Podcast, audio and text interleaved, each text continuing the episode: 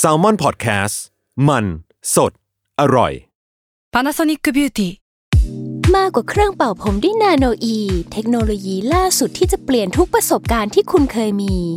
นาโนอีมอยส์เจอร์พลัสเพิ่มความชุ่มชื้นให้เส้นผมหลังใช้งานมากขึ้นถึง 18 เท่า พร้อมชะลอการเฟดของสีผมสำหรับคนชอบทำสีผม ดูแลความชุ่มชื้นทั้งเส้นผม หนังศีรษะและผิวคุณ Panasonic NA0J มีเทคโนโลยี nanoe ที่ care only you ทฤษฎีสมคบคิดเรื่องลึกลับ สัตว์ประหลาด ฆาตกรรม ความลี้ลับที่หาสาเหตุไม่ได้ เรื่องเล่าจากเคสจริงที่น่ากลัวกว่า fiction สวัสดีครับ ผมยชญ์ บรรพพงศ์ผมธัญวัฒน์อิพภูดม นี่คือรายการ Untitled Case สวัสดีครับ สวัสดีครับ ยินดีต้อนรับเข้าสู่รายการ Untitled Case อีครับพิโซดที่ 119หนึ่งหนึ่งเก้าครับพอเรามีหลายรายการอะ ผมก็ต้องมานั่งคิดว่า เอ๊ะ นี่ตอนปกติเทสเกทอรย์แอเรียเออ แต่เทสทอผมไม่ต้องเปิดรายการไง นี่ขนาดมี 2 รายการกูยังสับสนเลยเนี่ยเอพิโซดที่ 119 ครับผม ครับ เมื่อกี้ก็เพิ่งคุยกันว่า เอ้ยที่มึงจำจำเลขไม่ได้นี่คือมุกหรือว่าอะไรก็เรื่องจริงทั้งนั้นครับ วันนี้เรามีกล้องด้วยใช่ไหมสวัสดีครับกล้อง เออแต่ไม่รู้ว่าจะได้ใช้เปล่า ก็อันนี้คือถือเป็นตอนที่เราจะมาลองบัตรเดียงสวัสดีครับเออแล้วไม่เออพี่ไม่ไหวอะ รอให้กูไหวเนี่ยครับวันนี้เราก็เป็นการอัดพอดแคสต์แบบที่มีตัวกล้องมาจับของเราด้ครัวยบนะครับ ครับ วันนี้ธีมที่เราจะมาเล่ากันเนี่ยอืมมันจะเป็นธีมที่ คือเราก็ฟังเสียงประชาชนเนอะครับว่าก่อนหน้านี้เราเล่าเรื่องฆาตกรมาเยอะ เข้าเรื่อคงรับฆาตกรรมมาเยอะอะไรเงี้ยครับก็อยากที่จะมาเปลี่ยนบรรยากาศบ้าง ให้มันเป็นเรื่องที่กลับมาอยู่ในจิงเกิลของ UC มากขึ้นอืมคือมีทั้งเรื่องของมนุษย์ต่างดาวมีเรื่องทฤษฎีสมคบคิดอะไรเงี้ยครับอืมซึ่งวันนี้เราก็จะมาเล่าเรื่องของวัตถุต่างดาว อ่าคือเราเคยไปแตะๆถึงเรื่องของเอเลี่ยน หรือว่าพวก project ที่ไปไปดวงจันทร์แล้วหรือว่าที่พี่สะพี่ทันเคยเล่าอะอืมไปนาซีไปดวงจันทร์หรือว่าไปดาวอังคารนะเอออะไรประมาณนั้นอะอืมอืมอืมมันก็จะเป็นเรื่องทำนองนี้แหละ ซึ่งมันก็เป็นเรื่องของวัตถุชิ้นหนึ่งที่อืมมันอาจจะตกลงมาจากนอกโลกมาอยู่บนพื้นอืมโลกของเราอืมหรือว่ามันเป็นวัตถุที่บินผ่านไปผ่านมา แล้วมันมีมีเรดาร์มีสัญญาณดาวเทียมของประเทศเราหรือว่าแบบของโลกเรามันจับได้อะไรเงี้ยอ่าถ้าคุณคุ้นๆกันยังเป็นโอมัวอมัว ที่ผมเคยเล่า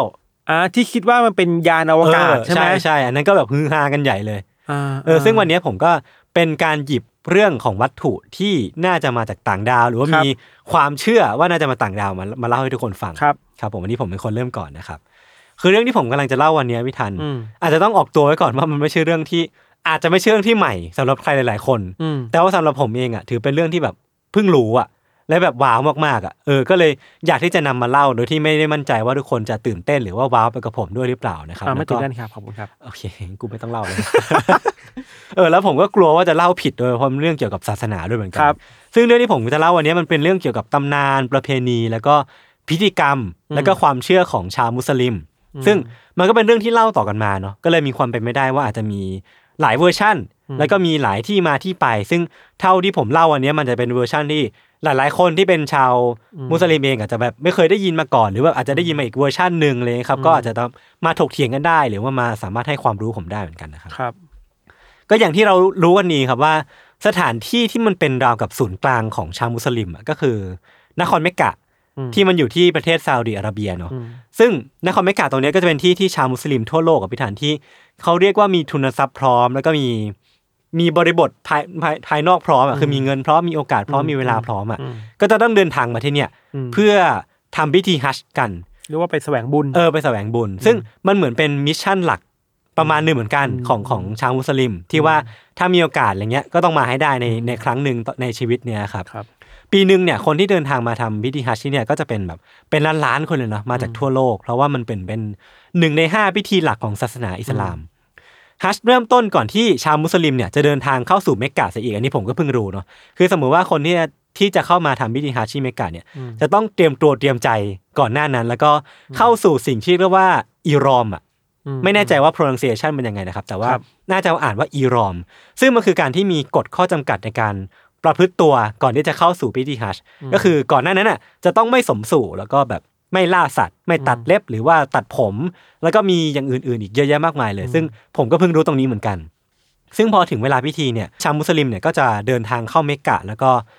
เดินวนรอบสิ่งก่อสร้างที่เป็นลูกบาศก์ขนาดใหญ่อะที่เราอาจจะเคยเห็นภาพกันแล้วก็คุณคุณภาพกันตามหน้าข่าวอะนะครับ มันถูกมันคือลูกบาศก์ขนาดใหญ่แหละเป็นตึก แล้วก็ถูกคลุมไว้ด้วยสีดำคือเขาเรียกกันว่ากาบะกาบะอืมเออ มันเขียนว่ากะบะนะครับ ที่มันตั้งอยู่กลางมัสยิดฮารอมเลย คือตรงเนี้ยถ้าสมมติว่าผมอ่านหนังอ่านเสียงผิดยังไงก็สามารถมาคอมเมนต์กันได้นะคครัรับบซึ่งผู้เข้าร่วมเนี่ยพี่ทันจะต้องทำการเดินทวนเข็มนาฬิการอบไอตัวกาบะนี่แหละเป็นจำนวนทั้งหมด 7 รอบ ก็ถือว่าคล้ายๆกับวิธีเวียนเทียนเหมือนกันนะอืมในฐานะที่ที่ตัวเองก็เป็นชาวพุทธเลยครับ ซึ่งที่มุมฝั่งตะวันออกของกาบะในพิธานมันจะมีสิ่งหนึ่งที่ถูกประดับเอาไว้อะมันจะอยู่ประมาณเหนือพื้นประมาณ 1.5 เมตร ซึ่งมันจะเป็นเหมือนจุดเริ่มต้นของการเดินเวียน และมันคือสิ่งที่ผมเนี่ยจะพูดถึงกันในวันนี้แหละมันคือ สิ่งที่ถูกเรียกว่า the black stone หรือว่าหินดำนั่นเองอืมพี่แทนเคยได้ยินไหมไม่เคย เออเฮ้ยไม่เคยรู้อันนี้เลยอันนี้พี่ช่วยผมอยู่ป่ะเนี่ย ไม่เคยรู้เลย เคยจริงหรือว่าไม่ไม่ไม่รู้เลยอ๋อเหรอเอองั้นก็ดีงั้นก็ดี คือลักษณะของหินดำที่ว่าพิธานมันคือ หินสีดำตามชื่อเนี่ยแหละอ่าแต่ว่ามันจะมีลักษณะเป็นวงรีอ่าคือมันจะมีความเป็นแบบวงรีที่เป็นแนวตั้งอะเราเรารู้แค่ว่ามันเป็นเสา อ่าใช่มันแต่มีเสาแต่มันมีอันนี้คือหินที่อยู่บนเสา ใช่อ่าเออมันจะเป็นเสาแล้วก็ไอหินตัวเนี้ยมันก็จะถูกฝังอยู่ในเหล็กอ่าาหล่อเงินหล่อนูนอะเออครับเคยเห็นใช่ไหมครับมันจะเป็นหล่อนูนออกมา แล้วก็มันจะมีหลุมลึกเข้าไป ซึ่งไอหลุมเนี้ยมันก็จะมีหินนะครับถูกฝังอยู่ตรงนั้นนะครับ ชาวมุสลิมเนี่ยเชื่อกันว่ามูฮัมหมัดเนี่ยที่เป็นเหมือนเป็นโปรเฟตของศาสนาเขานะครับเคยจูบหินดำนี้อืมพวกเขาก็เลยพยายามที่จะจูบหินดำนี้ หรือไม่ก็ถ้าไม่สามารถเข้ามาจูบได้ ก็จะพยายามชี้เข้ามาที่หินดำเนี้ยทุกครั้งที่เดินเวียนเจ็ดรอบที่ทำพิธีฮัจญ์กันนะนะครับ ซึ่งลักษณะภายนอกของหินดำเนี่ยก็สามารถไป search หารูปดูกันได้เอาจริงๆแล้วเนี่ยก่อนหน้าที่จะถึงพฤษภาคมปีที่ผ่านมาอืมรูปที่เห็นพวกหินดำเนี่ยมันก็จะเป็นแบบรูปที่แอบถ่ายมา เพราะว่ามันไม่เคยมีการถ่ายแบบ official มาก่อนเว้ยอ่าฮะเพราะว่ามันเหมือนเป็นเป็น property ของศาสนาสิ่งศักดิ์สิทธิ์ที่คนใช่ใช่ใช่ถูกเก็บไว้อย่างดีอะไรอย่างเอเงี้ยอแต่ว่าเหมือนล่าสุดเมื่อเดือนพฤษภาคมที่ผ่านมาเนี่ยครับปี64ที่ผ่านมาเนี่ยมันมีการ ปล่อยภาพความละเอียดสูงของ The Black Stone เนี่ยออกมา ครับเป็นครั้งแรกเนาะทำให้คนเนี่ยตื่นเต้นกันพอดูเลย อ่า คือเหมือนช่วงนั้นมีการติดแฮชแท็ก Blackstone กันในทวิตเตอร์ค่อนข้างแบบเป็นเรื่องใหญ่โตเหมือนกัน คือภาพเนี้ยครับเป็นถูกทำด้วยเทคนิคที่ชื่อที่เรียกว่า Focus Stacking อ่าฮะ คือมันเป็นการเอาภาพถ่ายเป็นพันๆรูปเนี่ยมาหาจุดโฟกัสที่ชัดที่สุดของแต่ละรูปอะอ่าแล้วก็มา merge รวมกันใน Photoshop อ่าโคเพื่อให้ภาพมันชัดที่สุดแบบโคตรชัดมากๆเลยครับ ก็เลยทำให้เราได้เห็นรายละเอียดต่างๆ ของตัว Blackstone เนี่ยมากที่สุดเท่าที่เราเคยเห็นได้ผ่านอินเทอร์เน็ตอะนะครับ อันนี้พี่ทันเสิร์ชอยู่ใช่ปะใช่เออคือหินดำเนี่ยต้องบอกก่อนว่ามันเคยเป็นหินก้อนเดียวกันมาก่อน คือเป็นหินก้อนใหญ่เลยเนาะอ่าแต่ด้วยความที่มันอยู่มานานมากเนี่ยมันก็เชื่อกันว่าอยู่มาตั้งแต่ปี 605ครับคศ605 นะครับทำให้มันอาจจะมีการผุพังแล้วก็แตกออกได้ แต่ว่าตอนนี้มันก็คือการเอาหินที่มันแตกเป็นเสียงๆอะอ่ามาเชื่อมต่อกันด้วยด้วยด้วยเงิน เออทำให้มันดูเป็นภาพเป็นชิ้นเดียวกันเนาะเราเราเห็นภาพแล้วคือ ที่เนื้อสีแดงๆก็คือเนื้อหิน ใช่เนื้อหินเนื้อหิน สีดำก็คือ จุดรอยเชื่อมมันปะอะไรประมาณนั้นคือคือต้องต้องไปดูอีกทีหนึ่งอะครับคือตอนนี้มันมันถูกเชื่อมกันอย่างแนบเนียนมากจนผมเองถ้า ไม่ได้ไปอ่านข้อมูลอะก็จะไม่รู้ว่าอ้าวมันเคยเป็นหินที่แบบอืมแตกออกเป็นเสียงแล้วมันเชื่อมกันเงี้ยเหรอครับอืมอืมคือมันก็เหมือนเป็นงานฝีมือประมาณนึงนะทำมันถูกทำอย่างพิธีพิถันแล้วก็ค่อนข้างที่จะแนบเนียน ซึ่งหลายคนก็อาจจะงงว่าผมเกริ่นมายาวขนาดเนี้ยเรื่องหินก้อนหนึ่งทำไมอืมแต่ว่าเรื่องราวของหินก้อนเนี้ยที่ผมไปเจอมามันค่อนข้างที่จะน่าสนใจก็เลยอยากที่จะเล่าให้ทุกคนฟังนะครับครับ คือในความเชื่อของชาวมุสลิมอะพี่ทัน มันอาจจะต้องย้อนกลับไปในยุคสมัยของมนุษย์คู่แรกบนโลกก็คืออดัมแล้วก็อีฟตามความเชื่อ ตามความเชื่อใช่ใช่ใช่คือในความเชื่อเวอร์ชันหนึ่งของอิสลามเนี่ยหินดำเนี่ยครับมันตกลงมาจากสวรรค์อืมเพื่อทำการบอกตำแหน่งให้กับอดัมแล้วก็อีฟเนี่ยในการสร้างวิหารขึ้นมาตรงที่หินดำเนี่ยมันตกลงมา อืมและวิหารเนี้ยมันก็เลยกลายเป็นวัดแห่งแรกของโลกต่อจากนั้นมาอืมพอจะเดาได้ไหมว่าผมกำลังจะสื่อถึงอะไร หินตกลงมาจากสวรรค์อุกกาบาตนี่เหรอเออ คือมันก็มีความเชื่อเว้ยพี่ทันมันมีอ่าทฤษฎีที่คนเสนอกันว่า หินดำเนี่ย มันอาจจะเป็นอุกกาบาตหรือเปล่าอ่าเออ การที่อุกกาบาตเนี่ยมันตกลงมาเนี่ยอ่ามันจะเป็นที่มาของตำนานหินดำของชาวมุสลิมหรือเปล่าอ่าเออ เพราะทฤษฎีอื่นๆ หรือว่าความเชื่อหนึ่งของชาวมุสลิมเนี่ยก็บอกว่าอืมหินดำก้อนเนี้ยมันก็มาจากสวรรค์เช่นกันอะมเออ คือในเมื่อทุกทฤษฎีหรือว่าเกือบทุกทฤษฎีทุกทฤษฎีเนี่ยมันบอกว่าหินดำเนี่ยมันมาจากสวรรค์อะมหรือว่ามันจะ จะเป็นอุกกาบาตกันแน่วะมเออ ซึ่งก่อนที่จะไปถึงขั้นตอนการพิสูจน์ความจริงไม่ทัน ผมว่ามาดูกันก่อนดีกว่าว่าเรื่องราวของหินดำต่อจากเนี้ยมันเป็นมาอย่างไงเนาะอืมหลังจากที่อดัมแล้วก็อีฟเนี่ยสร้างวิหารขึ้นที่บริเวณที่หินเนี่ยมันตกลงมาพี่ทัน มันก็มีเหตุการณ์น้ำท่วมใหญ่ของโลกเนี่ยก็คือเรื่องของเรื่องราวของเรือโนอาห์ที่พี่ทันก็เคยเล่าๆไปตอนก่อนหน้าเนี้ยเนาะอืมและหินก้อนเนี้ยรวมทั้งวิหารด้วยเนี่ยมันก็หายไป อืมต่อมาครับอับราฮัมเนี่ยก็ได้เป็นคนที่ไปเจอหินก้อนเนี้ย ตกอยู่ในสถานที่ดั้งเดิมของวิหารที่อดัมเนี่ยเคยสร้างเอาไว้ โดยที่มีเทวดารูปหนึ่งเนี่ยแสดงให้เขาเห็น เหมือนมาให้วิชั่นกับเขาว่ามันมีหินเนี่ยก้อนมีหินก้อนเนี้ยตกอยู่ตรงนี้นะ ซึ่งอับราฮัมเนี่ยก็เหมือนได้รับรู้ข้อความตรงเนี้ยครับก็ได้ทำการสั่งให้ลูกชายเนี่ยที่ชื่อว่าอิชมาเอลเนี่ยสร้างโบสถ์ใหม่ขึ้นมาตรงนี้ ซึ่งก็ได้กลายเป็นกาบะ แล้วก็ได้เอาหินก้อนเนี้ยมาติดเอาไว้ตั้งแต่ตอนนั้นเป็นต้นมา ก็เลยเป็นที่มาที่ไปว่าทำไมกาบะถึงตั้งอยู่ตรงนี้ และทำไมถึงมี เดอะแบล็กสโตนเนี่ยหรือว่าหินดำเนี่ยตั้งอยู่ตรงที่จุดจุดหนึ่งเสาต้นหนึ่งทางฝั่งตะวันออกของกาบะ เพื่อเป็นสิ่งที่ให้ชาวมุสลิมเนี่ยบูชาแล้วก็เดินวนรอบมันทุกๆ พิธีฮัจญ์นะครับครับ ซึ่งเดือนก่อนหน้านี้พี่ทันมันก็มีการเขียนเอาไว้ในบันทึกหรือว่าในตำนานว่าหินเดอะแบล็กสโตนเนี่ยมันเคยเป็นสีขาวนะเคยเป็นสีขาวแบบสีขาวนวลเลยอะ่ะแต่ว่ามันถูกบาปของเราเหล่าเหล่าลูกลูกของอดัมเนี่ยก็คือมนุษย์อย่างเราเราเนี่ย จนกลายเป็นสีดำเออ ก็เลยเป็นที่มาที่ไปว่าทำไมมันถึงแบบเออกลายเป็นสีดำได้ เพราะว่ามันดูดซับบาปหนาของมนุษย์เอาไว้จนกลายเป็นสีดำอะนะครับ ซึ่งตัวหินดำเนี้ยมันก็ผ่านเรื่องราวมาค่อนข้างมากเลยเหมือนกันเดี๋ยวผมเล่าแบบสรุปสรุปเลยก็คือว่าในปี 683 เนี่ยมันเคยถูกยิงด้วยคาตาเพาคือมันมีสงครามอะแล้วก็มีการถูกยิงด้วยคาตาเพาจนไอหินดำก้อนเนี้ยมันแตกเป็นเสียงๆเลยอะแตกแบบละเอียดเลยอะแล้วก็มีการเชื่อมต่อกันใหม่นะครับในปี 980 เนี่ย หินดำก้อนเนี้ยก็เคยถูกขโมยไปโดยชาวกาเมเชียน ที่ขโมยหินก้อนเนี้ยเพื่อนำมันกลับไปยังเมืองของตัวเองอะ เพื่อคาดหวังว่าต่อไปเนี้ยชาวมุสลิมทั่วโลกเนี่ยจะเดินทางมาทำพิธีฮัจญ์ที่เมืองของตัวเองเออแต่สุดท้ายแล้วเนี่ยแม้ว่าจะขโมยหินดำมาแล้วอะชาวมุสลิมทั่วโลกก็ยังคงเดินทางไปที่นครเมกกะอยู่ดี ก็เลยเอาตัดสินใจว่าอะกูไม่เอามาแล้วเอาไปคืนที่เดิมก็ได้อะไรอย่างนี้ครับ อันนี้ก็เป็นเรื่องราวที่เกิดขึ้นเนาะคือในแง่ของความสำคัญของศาสนา แล้วก็พิธีกรรมของตัวหินดำเนี่ย มันถือว่าเป็นของที่ศักดิ์สิทธิ์มากๆ คือมันมีเรื่องราวของคนที่เคยพยายามที่จะ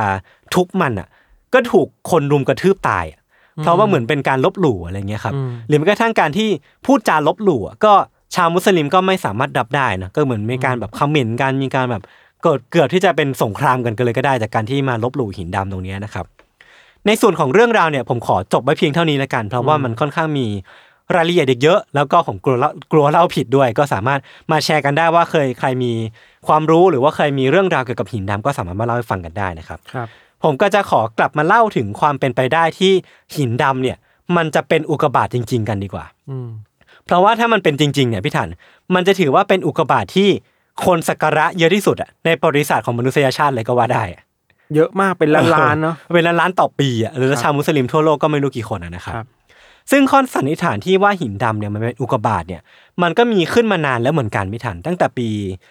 1857 มีชายคนหนึ่งครับที่ชื่อว่าพอลพาสเขาเนี่ยเป็นคิวเรเตอร์ของ Austro-Hungarian Imperial Collection of Minerals คือทำเกี่ยวกับเรื่องของแร่หินแร่โดยตรงอะนะครับเขาเนี่ยได้ทำการตีพิมพ์บทวิเคราะห์ที่บอกว่า Blackstone เนี่ยมีโอกาสที่จะเป็นอุกกาบาต คือเขาก็ตีความจากเรื่องเล่าเนาะแล้วก็จากตำนานจากอะไรต่างๆ นานา คือมันก็เป็นมีความเป็นไปได้อะนึกออกปะว่า คือตำนานมันก็เล่ามาว่าหินมันตกมาจากจากนอกโลก เอ้ยติตกมาจากสวรรค์ ซึ่งถ้าเป็นด้วยสายตาปัจจุบันมันอาจจะเป็นอุกกาบาตก็ได้นี่ครับ ซึ่งหลังจากนั้นเนี่ยมันก็มีการที่มีนักวิทยาศาสตร์ มีนักวิจัยเนี่ยพยายามที่จะทำการพิสูจน์ เท่าที่จะทำได้ แต่ว่าด้วยข้อจำกัดที่ว่าเป็นเรื่องของศาสนา คือมันเป็นของศักดิ์สิทธิ์มันเป็นเรื่องที่ ของที่ผู้คนสักการะบูชาทำให้ไม่สามารถนำมันออกมา เพื่อทำการพิสูจน์ได้อะไรเงี้ยครับมันก็ทำเท่าที่ทำได้เนาะมันก็มีทีมนักธรณีวิทยาจากออกซฟอร์ดเนี่ยเคยทำการสำรวจแล้วก็รวบรวมหลักฐานบริเวณโดยรอบแทน คือเขาเนี่ยได้ทำการรวบรวมทรายรอบบริเวณกาบะ แล้วก็ที่ตั้งของหินเดอะแบล็กโซนเนี่ยมาตรวจสอบว่ามันมีส่วนประกอบของอะไรบ้างอืมปรากฏว่าสิ่งที่เขาเจอค่อนข้างน่าสนใจมากพี่ทัน คือเขาพบจำนวนของธาตุอิริเดียมเนาะอิริเดียมที่มันเหมือนเป็นธาตุที่ถูกพบในอุกกาบาตอะอืมเออ มากกว่าบริเวณอื่น ๆ ของเปลือกโลกทั่วไปอะอืมคือมันก็น่าสงสัยแล้วถูกป่าว่า เอ๊ะ ถ้ามันไม่ใช่อุกกาบาตจริงอะทำไมบริเวณเนี้ยมันถึงมีธาตุอิริเดียมตกอยู่มากกว่าที่อื่นอืมเออ หรือว่ามันเคยมีบริเวณเนี้ยเคยเป็นที่ตั้งของอุกกาบาตจริงอืมอันนี้ก็เป็นสิ่งที่เขาก็ตั้งข้อสงสัยกันนะครับครับ แล้วมันก็จะมีการพบลักษณะทางธรณีวิทยาในในบริเวณหินในบริเวณพื้นที่ตั้งของกาบะตรงเนี้ยครับ คือมันเป็นสิ่งที่เรียกว่า shatter cones shatter cones ตรงเนี้ยมันจะเป็นลักษณะของลายบนหินนะพี่ทัน ถ้าเสิร์ชรูปอะมันจะเป็นแบบลายบนหินที่มีการแบบเหมือนอะไรบางอย่างมันระเบิดออกตรงตรงเนี้ยตรงกลางเนี้ยแล้วก็แตกออกมาเป็นลายอะลายพุ่งพุ่งพุ่งมาเหมือน ถ้าเราเอาดินสออะ ตั้งอยู่ตรงจุดศูนย์กลางเนาะอืมแล้วเราก็ดันมันไปอะให้มันพุ่งไปข้างหน้า แล้วก็เอาเอาศูนย์กลางเนี้ยอยู่ตรงกลางวงกลมอะแล้วก็พุ่งพุ่งพุ่งไปเรื่อยๆเนี่ยอืมมันก็จะเป็นลักษณะของแชตเตอร์โคนเลยครับที่มันมันมักจะพบในบริเวณที่อุกกาบาตตก หรือว่ามีเกิดเหตุระเบิดรุนแรงมากๆ เท่านั้น คือมันก็มีความเป็นไปได้สองอย่างเนาะที่มันช่วยมาสนับสนุนทฤษฎีว่า The Black Stone เนี่ยมันอาจจะเป็นอุกกาบาตก็ได้อืมแต่ก็ย้ำว่าไม่มีการยืนยันแต่อย่างใดอืม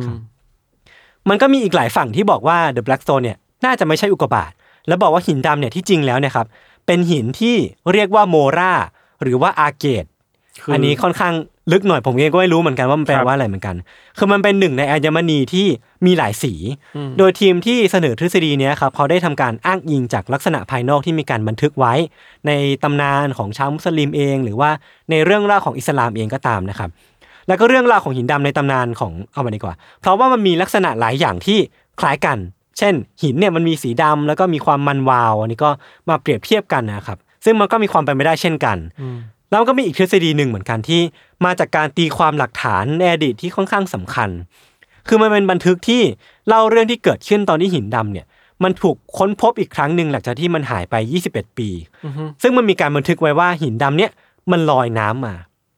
อ่าเออ ซึ่งหินที่ลอยน้ำได้เนี่ย ถ้ามันลอยน้ำได้จริงนะนั่นแปลว่าทฤษฎีที่บอกว่าหินดำเนี่ยเป็นอุกกาบาตเป็นอาเกตเป็นหินโมราหรือว่าเป็นหินบาซอลต์ต่างๆเนี่ยใช่แหละไม่ใช่แหละจะถูกตัดออกไปหมดเลยอ่ามันอาจจะเป็นแก้ว หรือเป็นหินภูเขาไฟก็ได้อ่าเออ อันนี้ก็น่าสนใจ แต่ว่าถ้าลอยน้ำมาสตอรี่ของความศักดิ์สิทธิ์ก็จะหายไป ก็ใช่หน่อยปะใช่ ก็ประมาณนั้นเหมืแต่อนกัเรานไม่รู้ว่าเขาตีความมันยังไง ใช่ใช่ใช่ใช่ครับ เออ ขออีกทฤษฎีปิดท้ายแล้วกันครับ อันนี้มาจากมหาวิทยาลัยโคเปนเฮเกนครับที่บอกว่าหินดำเนี่ยอาจจะเป็น impactite หรือว่าเป็นหินที่เกิดจากการตกของอุกกาบาตละกันอืมคือเวลาเรานึกภาพอุกกาบาตมันตกในทะเลทรายอืมไอความร้อนที่มันสูงมาก แล้วก็อืมซัดเด่นฮีทเนี่ย หรือว่าอืมไอปฏิกิริยาเคมีที่มันเกิดขึ้นตอนนี้อุกกาบาตตกเนี่ยอืมมันมีความไปได้ที่ทรายจะกลายร่างเป็นแก้ว หรืออมกลายเป็นหินอะไรงี้ก็ได้อืมซึ่งเขาก็เดากันว่ามันอาจจะเป็นผลกระทบจากอุกกาบาตที่มันเกิดขึ้นในอืมทะเลทรายที่มันอยู่ไม่ไกลจากอืมจากกาบาก็ได้อืมเออนี่ก็เป็นเรื่องที่น่าสนใจ แต่ว่ามันก็เหมือนมี research ออกมาว่าไออุกกาบาตที่มันตกเนี่ยที่เขาคาดเดากันว่าน่าจะเป็นที่มาของ Black Stone เนี่ยครับมันคืออุกกาบาตที่เกิดขึ้นเมื่อ 6,000 ปีก่อนอืมแต่ว่ามันมี research เมื่อ recently ที่ผ่านมาประมาณปี 2004 บอกว่าไออุกกาบาตที่ 6,000 ปีก่อนเนี่ย มันอาจจะมันอาจจะไม่ใช่6,000ปีก่อนแล้วอืมแต่มันอาจจะเกิดขึ้นเมื่อ2-300ปีก่อนเท่านั้นเองก็ไม่นาน ใช่นั่นแปลว่าทฤษฎีเนี้ยอาจจะต้องตกไปอืมเออมันอาจจะไม่ใช่ที่มาที่แท้จริงของตัว Blackstone ก็เป็ครันบไปได้นะครับ ซึ่งสุดท้ายแล้วเนี่ย เราก็ยังไม่สามารถบอกได้ว่าหินดำเนี่ยเป็นอุกกาบาตจริงหรือเปล่าอืมทำให้สุดท้ายแล้วมันมีหลายความเป็นไปได้ที่อยากชวนคิดกันละกันนะครับอืมทั้งผมพิธานแล้วก็อืมผู้ฟังด้วยอืมว่าถ้า The Blackstone เนี่ยมันเป็นอุกกาบาตจริงเนี่ยอืมการตกลงมาของมันเนี่ยมันก็เลยเป็นที่มาของเรื่องราวทั้งหมดของของ The Blackstone ในศาสนาอิสลามหรือเปล่ามเออมันอาจจะเป็นว่าคนในสมัยก่อนเนี่ยเห็นไอ้หินเนี่ยมันตกลงมา ก็เลยยัดมันเป็นหนึ่งใน narrative ของของศาสนาก็เป็นไปได้ หรือว่ามันคือการมองจาก ปัจจุบันอ่าใช่ใช่เพื่อไปดูอดีต อะไรประมาณนั้น เออ หรือว่าถ้าเราย้อนกลับไปอะ ถ้าเราเป็นคนในเมื่อแบบหลายพันปีก่อนอะอืมเราเห็นหินตกลงมาจากฟ้าอืมเราจะไม่ตื่นเต้นเหรอ หรือว่ามันอาจจะไม่มีหินตกลงมาจากฟ้าก็ได้นะแค่อ่าอ่าแค่บังเอิญมันมีสิ่งนี้อยู่ในใช่ความเชื่อ อันนี้ก็เป็นทฤษฎีหนึ่งเออมันเป็นความเป็นไม่ได้หนึ่งว่าอันจริงๆแล้วมันไม่ได้มีหรอก ไม่ได้มีหินตกลงมาจากฟ้าหรอกแต่ว่าเออมันเป็นการ สร้าง narrative ขึ้นมา เพื่อให้เรื่องราวมันดูน่าสนใจมากขึ้น หรือว่ามันดูแบบน่าตื่นตาตื่นใจมากขึ้น เหมือนเหมือนเหมือนเราสนใจอะไรบางอย่างแล้ว เราแค่ไปเจอว่ามันบังบังเอิญแมชกับใช่อะไรบางอย่างในความเชื่อเอเนออะเออซึ่งผมคิดว่ามันก็มีหลายความเป็นไปได้ ซึ่งครับมันก็ยังคงเปิดกว้างอยู่ เพราะว่าอืมสุดท้ายแล้วเนี่ย ผมไม่แน่ใจว่าในอนาคตเนี่ยอืมเราจะสามารถเอาหินดำเนี้ยออกมาวิเคราะห์ได้หรือเปล่าครับหรือว่ามันจะมีการเปิดกว้างทาง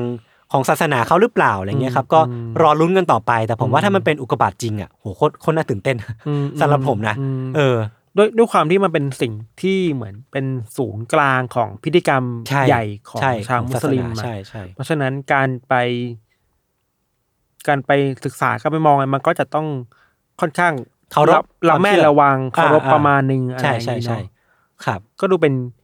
เริ่มเป็นความท้าทายอืมอืประมาณหนึ่งอืมแต่สำหรับเราคิดว่า ใครอยากเชื่ออะไรก็เชื่อ ถ้ามันไม่จริงทำให้ใครเดือดร้อนน่ะใช่ใช่ใช่กูอยากเชื่อว่ามันนี้ก็เป็นเชื่อแหละไม่เป็นไรอืมถ้ามันอืมแบบไม่ได้ไปสร้างความแตกตื่นไม่ได้สร้างความเกลียดชังอะไรกันไปครับอะไรอย่างเงี้ยครับเอาจริงๆแล้วผมก็อยากทราบเหมือนกันว่า ชาวมุสลิมจริงๆอะเขามอง The Black Stone ยังไงบ้าง หรือว่ามีความรู้สึกต่อหินดำก้อนเนี้ยยังไงบ้างในแง่ของ ความศักดิ์สิทธิ์ของมัน หรือว่าความคาดหวังของชาวมุสลิมจริงๆที่มีต่อหินดำก้อนเนี้ยเออคืออยากรู้เหมือนกันว่า ถ้าเปรียบเทียบกับของพุทธแล้วมันจะเหมือนแบบการไหว้พระขอพรหรือเปล่าอะไรเงี้ยเออก็น่าสนใจ เราคิดว่าการเปรียบเทียบระหว่างศาสนาอาจจะพูดได้ยากกว่าอ่าก็จริงอะเนาะคือแบบบางทีการเปรียบเทียบสิ่งนี้กับสิ่งนี้ในในระหว่างศาสนาอาจจะยากไปหน่อยแต่แค่คิดว่า อืมอืมมันทำให้เราอยาก story มากขึ้นน่ะของพิธีกรรมนี้ว่าโอเค มันก็มีสิ่งที่มาเกี่ยวข้องอืมแบบอืมที่เราไม่รู้มาก่อนนะ ครับเราไม่เคยรู้มาเลยแต่ว่ามีมี Black Stone นี้อยู่ในเออตอนแรกพิธีฮัจญ์ผมก็ไม่อะไม่เคยรู้มาก่อนเลยเว้ยแล้วพอเออรู้ว่ามันมีความเป็นไปได้ที่อาจจะเป็นอุกกาบาตอะโหดูยิ่งใหญ่โอ้โคตรตื่นเต้นอะครับครับผม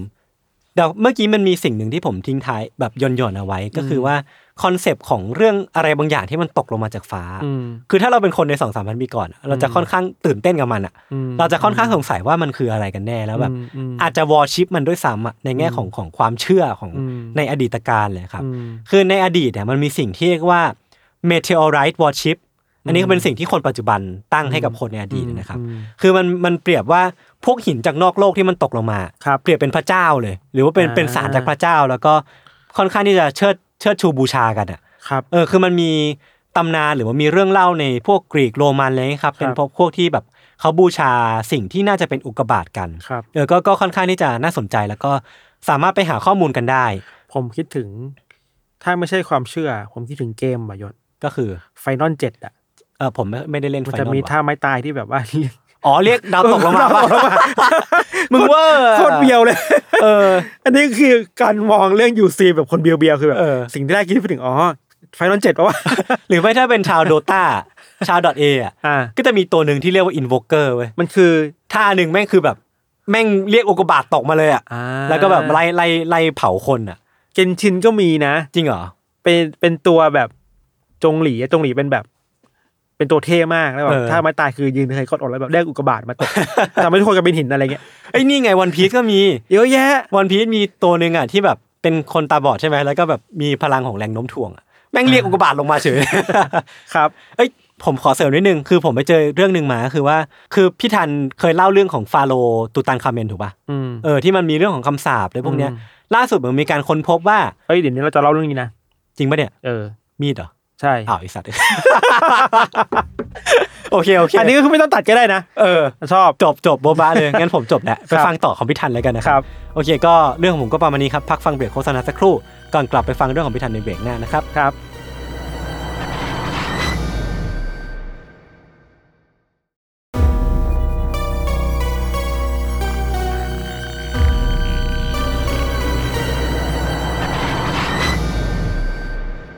มาครับเรื่องของเราครับมิกกี้โยน spoil มาแป๊บนึงแล้วครับ ดีนะที่เราเบรกทันเออเกือบแล้วกู อันนี้คือแบบเราไม่เคยเตรียมมันมาก่อนนะไม่เว้ยเตรียมไง นี่คือหลักฐานของความไม่เตรียมเนี่ยนี่คือดีแล้วแบบเบรกทันมึงหยุดก่อน คือเรื่องของเรามันคือเกี่ยวกับตูตันคามุนแหละครับตูตันคาเมนก็ได้เราเรียกว่าเออตูตันคามุนแล้วกันเนาะคือเวลาเราพูดถึงกษัตริย์ในอดีตอะอืมของอียิปต์อะตูตันคามุนจะเป็นชื่อแรกๆที่คนจะคิดถึง อืมอืมแล้ว ไม่รู้ทำไมนะการค้นพบสุสานของตูตันคามุนน่ะ หรือแม้แต่การค้นพบสิ่งของอะ มันเกี่ยวกับเอเลี่ยนตลอดเลยเว้ยอืมมันมีทฤษฎีสมคบคิดเยอะมากๆ ที่บอกว่าตูตันคามุนหรือว่า ใครๆในอียิปต์อะเป็นมนุษย์ต่างดาวอะ เออใช่ ใช่ เออไม่รู้ทำไมเนาะเยอะมากมันมันจะมีมีมของช่อง History Channel ครับ ที่บอกว่ามันมีรูปเดียวนะ ข้างบนคือ History History Channel ตอนกลางวันคือบอกถึงอียิปต์เออกลางคืนคือ เนี่ย คือเอเลี่ยน เออเออเออจะเป็นอะไรแบบนี้ครับ คือมันด้วยความที่ว่าแบบวิทยาการมันล้ำหน้ามากปะอืมเขาก็เลยสงสัยใช่กันว่า อืมทำเองจริงเหรอเออ คือมันล้ำเกินไป แล้วเรื่องเออที่เราจะเล่ามันก็ทำให้เราเห็นความล้ำจริงๆนะครับ คือปูพื้นนิดนึงก่อนก็ได้ครับว่าไกการค้นพบสุสานของตูตันคามุนอะมันเกิดขึ้นในปี1922อืมเกิดขึ้นโดยนักโบราณคดีชื่อว่า Howard Carter นี่เราเคยเล่าในหนังสืออมอืมอันนั้นอืมเคสไปแล้วเนาะเล่าทีเดียวพอคือว่า เขาค้นพบสุสานนี้ในปี 1922 แล้วหลังจากนั้นเนี่ยก็มีการขุดค้นพบสิ่งต่างๆ มากขึ้นเรื่อยๆนะครับ แล้วในปี 1925 คือ 3 ปีหลังจากนั้นน่ะ Howard Carter ทีมงานแล้วก็ค้นพบสิ่งของเพิ่มเติม มันคือแดกเกอร์อืมมีก็ดคือดาบมีดมีด dagger มันคือมีดสั้น มีดมีดเล็กๆสั้นอย่างมีเงี้ยมีดสั้นเราไม่ใช่ซอสซอสคือมีดยาวอืมนี่คือ dagger มีดประมาณสามสิบสี่เซนติเมตรอะอ่าหนึ่งไม้บรรทัดกว่า ประมาณนั้นเออคือไม่ได้ไม่ได้ยาวมากอะไรเงี้ย ความน่าสนใจคือมีดเล่มเนี้ยมันดูดีมากๆเลยเว้ยอือหือมันมีด้ามจับเป็นสีทองแบบหรูหรา มีตัวมีดเป็นเหล็ก มีปลอกมีดที่ทำด้วยทองเนาะฟังดูแล้วในยุคของเราคือปกติปะเออเออเออแต่สิ่งที่ทำให้นักโบราณคดีเขาแบบขมวดคิ้วมากๆ คือว่า เฮ้ยมีดเนี่ยมันคือของแบบซุปเปอร์แหล่ SSR คือถ้าเปิดได้ในเกมก็คือแบบ โอ้โหเออคือ SSR เพราะว่า ไอการทำอาวุธที่ทำมาจากเหล็กยศอ่าฮะมันไม่ใช่วิทยาการในสมัยของตูตันคามุนอะอืมพูดอีกแบบคือมันมาก่อนการมาก ๆ อะเออเออคือในยุคนั้นน่ะยุคของตูตันคามุนอะมันคือยุค Bronze Age ยุคสำริดยุคสำลิดแล้วยุคเหล็กอะมันจะมาถึงอียิปต์ในอีกสองร้อยปีหลังจากนั้นโอ้น่ะโหมันแปลว่าไอ้วิทยาการการทำมีดเหล็กเนี่ย มันมาก่อนหนึ่งร้อยถึงสองร้อยปีได้ยังไง โอ้โห มันแปลกมาก เออมันเอื้อต่อทฤษฎีสมคบคิดมากอะ แล้วสองร้อยปีก่อนที่จะมีเข้าถึงยุคเหล็กของอียิปต์เนี่ย เชื่อไหมว่าไอการทำสิ่งเนี้ย มีดจนถึงวันในปีหนึ่งเก้าสองห้ายศ มีดมันยังไม่ขึ้นสนิมเลยนะ เฮ้ยเฮ้ยกี่ถึปีงจะแล้วมีวะคือมีน้อยมาก กี่ปีแล้วก็ไม่เราไม่อะแน่ใจว่าถึงถึงเวลาเนี้ยก็ยังไม่ขึ้นสนิมนะ โอ้เราคิดว่ามันคงมีวิธีการในการตีเหล็กโอ้โหที่ทำให้เป็นแบบนั้นได้นะครับ นั่นแปลว่ามันอาจจะไม่ใช่ล้ำแค่ร้อยสองร้อยปีอะแต่มันล้ำไปกว่านั้นแล้วอะเออ แล้วมันเกิดขึ้นได้ยังไงอะเออ วิธีการที่มันควรจะเกิดในอีกสองร้อยปีอะมันนันเกิดในยุคของตุตันคามูนได้อะครับ แล้วมันเป็นมีดที่แบบดูศักดิ์สิทธิ์อะไรอย่างนี้ครับ แล้วนักประวัติศาสตร์หรือว่านักวิชาการเขาก็ไปมองหาในสุสานต่างๆ ใกล้เคียงเนี่ยนะว่า แล้วมีการค้นพบสิ่งเหล่านี้หรือเปล่าอะอืม ไม่เจอเลยเว้ยในเมืองอืมใกล้ๆไม่เจอมีดแบบนี้เลยอะอืม เจอแค่สุสานของตุตันคามูนคนเดียวครับครับไอการค้นพบมีดเล่มมีดเท่าที่ทำใหม่นะไอการค้นพบมีดแบบเนี้ยครับมันทำให้นักวิทยาศาสตร์แล้วก็นักโบราณคดีค่อนข้างตื่นเต้นมากๆเนาะอ่าอ่าคือสำหรับเราคือมันเซ็กซี่อะเออจริงคือแบบไอ้เชื่อเอาวิธีการนี้จากไหนมาจากไหน มันทำให้เราอยากรู้อะ หลายอย่างมากเลยอะเออ มีนักโบราณคดีที่แบบไปตามอ่านตัวอักษรตาม ตามแผ่นตามผนังของพีระมิดนะครับ ครับ มันมีเขาเรียกว่า hieroglyphic อะ อ่าอ่า มันคืออักษรภาพอะเนาะ ครับ คือคนอียิปต์โบราณจะเขียนบันทึกต่างๆ ในอักษรภาพอะแล้วมีคนพบว่ามันมีอักษรภาพเกี่ยวกับมีดเล่มนี้ด้วย แล้วมันผูกติดกันกับข้อความบางอย่าง อืมแปลได้ว่ามีดเล่มเนี้ยมันถูกส่งลงมาจากท้องฟ้าเว้ย อืมแล้วมันมีบางบริบทที่บอกว่ามันมีคนจากท้องฟ้ามาเว้ย เฮ้ย โอ้โหโอ้โห นี่นี่มันยิ่งทำให้คนที่เชื่อในทฤษฎีสมคบคิดคิดว่านี่แหละเอเลี่ยนโอ้โหมีดนี่คือวิธีการเอเลี่ยนหรือเปล่าอะเป็นโมเมนต์แบบสมองสมองลุกวาวอะโอ้โหแล้วแบบมันมีแบบเอเลี่ยนอะเดี๋ยวมีคนนั้นอะเออเออมีนักวิจัยด้านอียิปต์วิทยาครับเขาเขียนเปเปอร์เรื่องเรื่องนี้อย่างจริงจังครับครับ ซึ่งบอกว่าคนในยุคอียิปต์โบราณเนี่ยเหมือนยศเลยอะคือ พวกเขาให้ความสำคัญกับเรื่องท้องฟ้ามากอืมอืมๆเพราะเขาเชื่อว่า ท้องฟ้ามันคือที่ที่เทพเจ้าที่คนอียิปต์เชื่อถืออาศัยอยู่อ่าเพราะฉะนั้นถ้าท้องฟ้าเป็นสิ่งที่เทพเจ้าอยู่ ใด ๆ ก็ตามที่มาจากท้องฟ้าเนี่ยก็จะเป็นของที่พระเจ้าประทานให้เป็น blessing เป็น gift อะไรอย่างงี้ไปเออมันมีะความศักดิ์สิทธิ์โดยตัวมันเองครับ อันนี้คือความเชื่อทางประวัติศาสตร์เนาะแต่ในขณะเดียวกันน่ะในทางวิทยาศาสตร์ก็มีคนพยายามหาคำตอบด้วยเหมือนกัน อันนี้แม่งก็ดู mission ประมาณหนึ่งอะอือฮึคือโอเค ความเชื่อแบบนี้ใช่ไหม มีเนี่ยอะเดี๋ยวกูมาพิสูจน์ดูว่ามันคืออะไร มีนักวิทยาศาสตร์ในช่วงไม่กี่ปีมาเนี้ยครับเขาเอาตัวอย่างจากมีดเล่มเนี่ยเหล็กเนี่ยไปสำรวจผ่านเทคโนโลยีที่ชื่อว่า X-ray fluorescence ชื่อย่อคือ XRF อืมจริงๆมันมีขั้นตอนเยอะ แต่หลักๆ คือเอาตัวอย่างของมีดเล่มเนี่ยไปหาว่าไอเคมีธาตุของเหล็กอะมันคืออะไรอืมไปเอ็กซเรย์ดู ก่อนที่จะรู้ผลว่า ในมีดเล่มเนี่ยยศไอตัวเหล็กนะแค่ตัวเหล็กนะมันประกอบด้วยธาตุเคมีได้แก่เหล็ก 88เปอร์เซ็นอืมนิกเกิล 10.8เปอร์เซ็นอืมแล้วก็โคบอลต์0.6เปอร์เซ็นอือฮึกลายเป็นข้อสรุปว่า โอเคเราเชื่อแล้วเราอยากเชื่อแล้วว่า เหล็กของมีดเล่มเนี่ย มันไม่ได้มาจากโลกของเรา เฮ้ย แต่มันมาจากนอกโลกจริงก็คือฟันธงได้เลยเหรอะๆฟันธงได้เลยว่า สอดคล้องกับ hieroglyphic ที่บอกมาจากท้องฟ้าโอ้ฟันธงได้ว่า มันคือของจากนอกโลกอะ ตื่นเต้นว่ะ แล้วของยศคือมันยังไม่พิสูจน์อะ แต่อันนี่เออคือเออพิสูจน์แล้วว่า เหล็กเนี่ยมันคือเด็กจากอุกกาบาตจริงๆเว้ย คือผมอะที่ผมสปอยไปเมื่อกี้คือผมมาพอได้ยินมาว่ามันอาจมีเป็นไปได้อืมว่ามีดของตูตันคามุนอะจะเป็นอุกกาบาตอันนี้ไม่ใช่เป็นไม่ได้ มันเป็นแล้วจริงๆอะ เออเออเออเออเออคือมันพิสูจน์ผ่านกระบวนการทางวิทยาศาสตร์มาแล้ว ดูธาตุดูธาตุเคมีมาแล้วครับครับ คือที่เขาบอกมั่นใจคือว่าไอ้ธาตุผสมเนี่ย เหล็กโคบอลต์นิกเกิลเนี่ยในปริมาณแบบเนี้ยมันหาได้จากอุกกาบาตอย่างเดียวเท่านั้นอ่าและในยุคนั้นด้วย ใน pattern แบบนี้นะจริงๆมันมีรายละเอียดมากกว่าในใน pattern แบบเนี้ยอ๋อมันคืออุกกาบาตเท่านั้นครับ แล้วมันสอดคล้องกับความเชื่อว่ามันมีอะไรบางอย่างมาจากท้องฟ้าจริงๆที่พระเจ้าประทานให้ เออเออเออเออ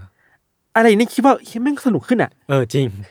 ใครจะไปคิดว่ามีดดาบของกษัตริย์อี ยิปต์ในอดีตคือมีดดาบที่มาจากนอกโลกอะ คือถ้าสมมติว่าเป็นชื่อในเกมอะ Meteorite Dagger เออเอาไว้คราฟมาดูศักดิ์สิทธิ์อะไรเงี้ยเป็คนรับเป็นแรง SS แล้วก็บวกสิบแล้วนักวิทยาศาสตร์ที่วิจัยเรื่องเนี้ยยศเขาไม่หยุดแค่นั้นอะครับเขาเอาต่อเว้ยคืออ่ามัมันมากคือ โอเค รู้แล้วว่ามาจากอุกกาบาตใช่ไหมเอออยากรู้เพิ่มเติมว่า แล้วลูกไหนมาตอนไหนต้องรู้ขนาดนั้นเลยเหรอคืออยากรู้จริง ๆ อะเออแล้วเขาก็เอา แพทเทิร์นของธาตุเคมีในเหล็กเนี่ยครับไปแมชกับ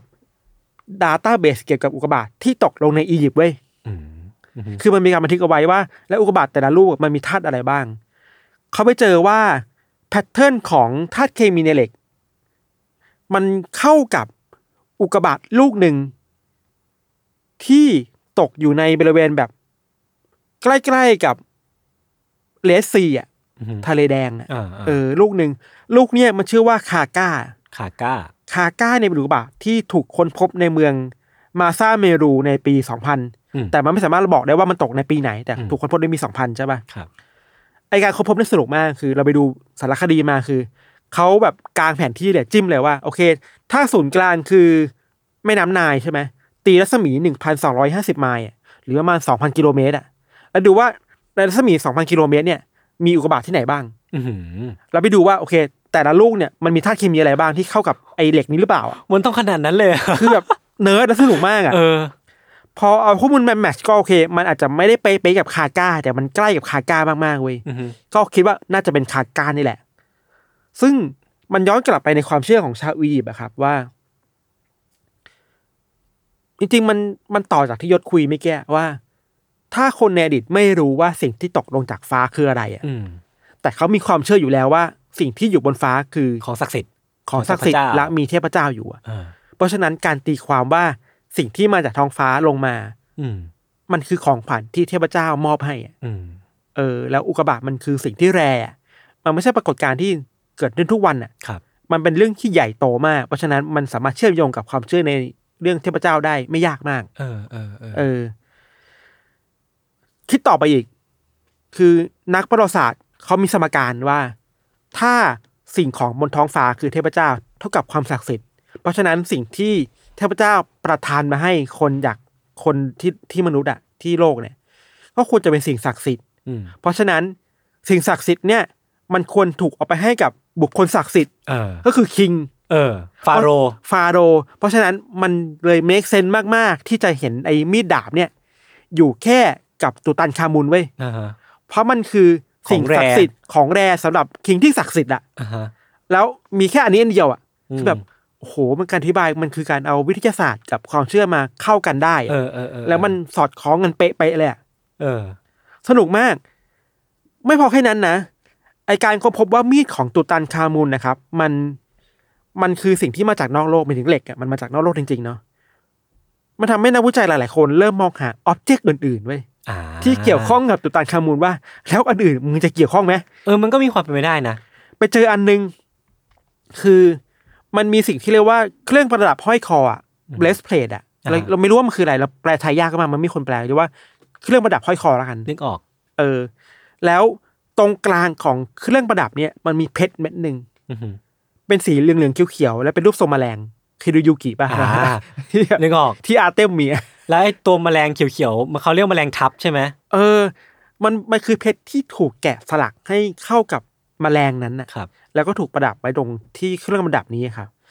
นักวิทยาศาสตร์เขาเอาตัวอย่างเนี่ยไปวิเคราะห์ผ่านเทคโนโลยีที่ชื่อว่า oxygen isotope analysis อ่าฮะก่อนจะพบว่ามันทำมันจากแก้วบางอย่างอืมที่พบได้ในทะเลทราย the Great Sand Sea ครับแปลเป็นไทยคือทะเลทรายมันคือมาอ่าฮะเท่านั้น ในทะเลเมดิเตอร์เรเนียนเท่านั้น โดยแก้วเนี่ยมันเหมือนกับยศที่ที่ยศเล่าไม่กี่เลยอะคือเวลาอุกกาอุกกาบาตตกอะมันมีความร้อนมากๆอะแล้วในระหว่างที่มันลงมาที่พื้นดินเนี่ย มันไปทำปฏิกิริยาอะไรบางอย่างกับทราย ทราย อืม แล้วทรายมันกลายเป็นแก้วอืมอะไรเงี้ยแล้วแก้วนี่แหละมันคือสิ่งที่อยู่ตรงที่ห้อยคออะอ่าอ่าอ่ามันแปลว่าสิ่งที่อยู่กับตูตันคามุนมาตลอดทั้งมีชีวิตและไม่มีชีวิตอะโหหลายอย่างมันเกี่ยวกับ alien nation อะมันถึงว่ามันเกี่ยวกับอุกเอ่อ นอกโลกแล้วสิ่งนอกโลก ex extraterrestrial อะเออเออเยอะมากครับโอ้ยน่าสนใจว่ะ ไม่ไม่ได้เพียงแค่มีดและที่ห้อยคอยังมีอีกเหรอยังมีอีกยังมีอีก อันนี้อาจจะไม่เกี่ยวกับตูตันคามุน แต่เกี่ยวกับเออความเชื่ออื่นของคนอียิปต์คือว่าครับมีคนค้นพบว่าคนอียิปต์โบราณน่ะเขานับถือเทพเจ้าอยู่ใช่ป่ะอืมหนึ่งเทพนั้นคือเทพราอ่า เทพแข่งแสงอาทิตย์ครับเคยเคยเคยเล่นยูกิจะรู้ต้องรู้แน่นอนมีราเป็นเทพเจ้าตัวหนึ่งที่เป็นตัวหลักอยู่ลานี่คือโกงมาก คือมาแล้วแบบชนะเลยอะไรเงี้ยมันมีเขาเรียกว่าโบสถ์ที่คนอียิปต์บูชาเทพเจ้าราอยู่อะครับ แล้วมีหินบูชาอันหนึ่งชื่อว่าเบนเบนชื่อน่ารักชื่อเบนเบนหินอันนั้นน่ะ คนไปตรวจสอบก็พบว่าอ๋อก็อุกกาบาตอีกแล้ว โอ้จริงปะเนี่ยเยอะมากโอ้แต่ว่าก็อย่างที่พี่ธันพูดเลยอะคือมันจะมีความแบบ ไม่ใช่คนทั่วไปอะเออเออไม่ใช่คนทั่วไปจะมีอะเราคิดว่าในยุคนึงอะมันถูกจำกัดเฉพาะสำหรับพิธีกรรมสำหรับคนชั้นสูงอะ อืม ยังมีอีกยังมีอีกอะมีโคตรเยอะเลย มีคนเป็นคนพบเครื่องประดับของคนทั่วไปที่แบบเออเป็นคนบูชาเทพเจ้าอะไรเงี้ยสร้อยประคำอะอืมสร้อยประคำแบบนั้นเวลาเทพบูชาเทพเจ้า ส่วนหนึ่งของสร้อยอะก็เป็นหินจากอุกกาบาตเหมือนกันอ่าคืออันเนี้ยก็คือเป็นส่วนหนึ่งของการวอร์ชิป เอเอออเพราะว่ามันเหมือนว่าถ้าเราใช้ของที่พระเจ้าให้อะเราจะสื่อสารกับเขาได้มากกว่าหรือเปล่าอะไรอย่างงี้ป่ะใช่มันเหมือนว่าสิ่งของเนี้ยมันเป็นสื่อกลางระหว่าง คนบนโลกมนุษย์กับเทพเจ้าอะเออเออเออเออเออแล้ว ถ้าเรากลับไปมองในยุคนั้นอะ มันก็จะเมคเซนสำหรับคนยุคนั้นนะใช่ใช่ใช่ใช่ใช่ไหมถ้าความเชื่อมันมาแบบนั้นนะคครัรับบความสำคัญของเรื่องนี้อะหมดแล้วนะไม่มีมีแล้วสบายใจได้ แต่ผมว่าเดี๋ยวมีอีกเว้ยอาจจะมีคนเขาอีกอะไรเงี้ยเออแต่คิดว่าไอการบอชิปอะไอ้การบูชาความศักดิ์สิทธิ์อะหลายๆอย่างมันเกี่ยวข้องกับสิ่งนอกโลกจริงอืมอืมๆแล้วข้อสำคัญคือไม่ใช่เพียงแค่เรื่องของอียิปต์โบราณของตัวตันคามุนอะของยศด้วยเหมือนกัน สมมุติว่าไอ้แบล็กสโตนนั้นมันคือของมาจากต่างดาวอะครับต่างไม่ใช่ต่างดาวจากนอกโลกอะเออเออจริง ๆอะอย่างนี้มันเราสามารถสรุปได้ไหม หรือสามารถคุยต่อไปได้ไหมนะว่า เฮ้ย อารยธรรมโลก วัฒนธรรมบนโลกอะบางทีมันถูกอิทธิพลมาจากใช่นอกโลกได้นะ เออ เนี่ยผมว่าแม่งเป็นสิ่งที่เราคุยกันต่อได้ยาวๆเลยอะใช่ไหมเออ คือเราชอบคิดว่า วัฒนธรรมของเรา อารยธรรมของเรามันเกิดขึ้นจากมนุษย์อะใช่เราผลิตทุกอย่างเราสร้างทุกอย่างขึ้นมาเองหมดด้วยทรัพยากรด้วยสิ่งเออของที่เรามีบนโลก อันนี้พูดในแง่วัฒนธรรมไม่จับต้องได้นะ อ่าอะอ่าเฮ้ยแต่สองเรื่องที่เราเล่ามาบังเอิญมันมาทางเดียวกันพอดีเลยว่า เออ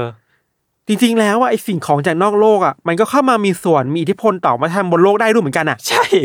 แล้วแบบมันยิ่งใหญ่ทั้งคู่เลยนะตูตังคามุนอะเออคือ Blackstone ที่ยิ่งใหญ่มาก แล้วนี่คือเออความเชื่อที่ยิ่งใหญ่มากของคนมุสลิมอะใช่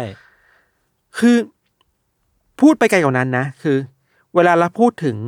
อืมอารยธรรมวัฒนธรรมมยศมันมีหลายความหมายแหละสำหรับเรานี่นี่เราอาจจะผิดก็ได้นะอืมเราเชื่อว่าวัฒนธรรมมันเป็นสิ่งที่คอยกำหนดว่าเราควรให้ความหมายกับอะไรและ และยังไง อืมอืมเช่น อะ สมมติเคสของเราอะ ถ้าวัฒนธรรมบอกว่า มีเทพเจ้าอยู่บนท้องฟ้า อืมเราจะให้ความหมายอุกกาบาตว่าคือของขวัญจากพระเจ้า ซึ่งก็ไม่ผิดเลย ซึ่งมันก็ make sense อะ จากเทพเจ้าคือไม่ผิดเลย อืม ไม่ไม่มันมันไม่ผิดอะ อืม คือ วัฒนธรรมบอกมาความหมายแบบนั้นนะครับ แต่คิดอีกแบบหนึ่งสมมติว่า ถ้าคนอียิปต์ไม่ได้มีความเชื่อว่า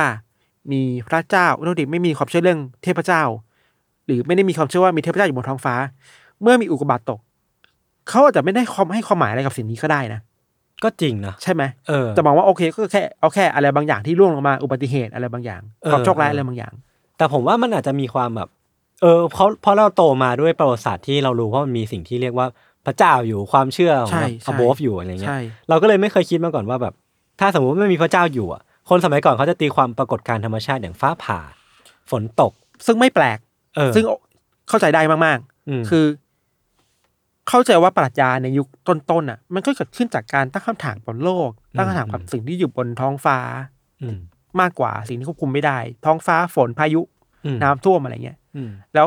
มันมันก็ไม่แมทช์กับความเชื่อเรื่องเทพเจ้าทูตผีอะไรก็ว่าไปอะไรอืมเงี้ยครับอืมอืมนี่ก็เหมือนกันเนาะคืออาจารย์จะบอกว่า วัฒนธรรมในแง่หนึ่งมันเป็นสิ่งที่คอยกำกับพวกเราว่า เราจะให้ความหมายกับสิ่งตรงหน้าว่ายังไงบ้างอะอืมอืม วัฒนธรรมนี้ให้ความหมายกับสิ่งนี้ว่าอย่างนี้ วัฒนธรรมอีกแบบหนึ่งก็ให้อีกแบบหนึ่งอีกวัฒนธรรมหนึ่งไม่มีความหมายเลยก็ได้ อืม อะไรเงี้ยเออมันเลยสำคัญไงแต่ในขณะเดียวกันเราคิดว่ามันมันไปคู่กันอะวัฒนธรรมบอกว่าอันนี้คือความหมายอะไรแต่ในขณะเดียวกันไอสิ่งที่นอกโลกอะมันก็คอยมา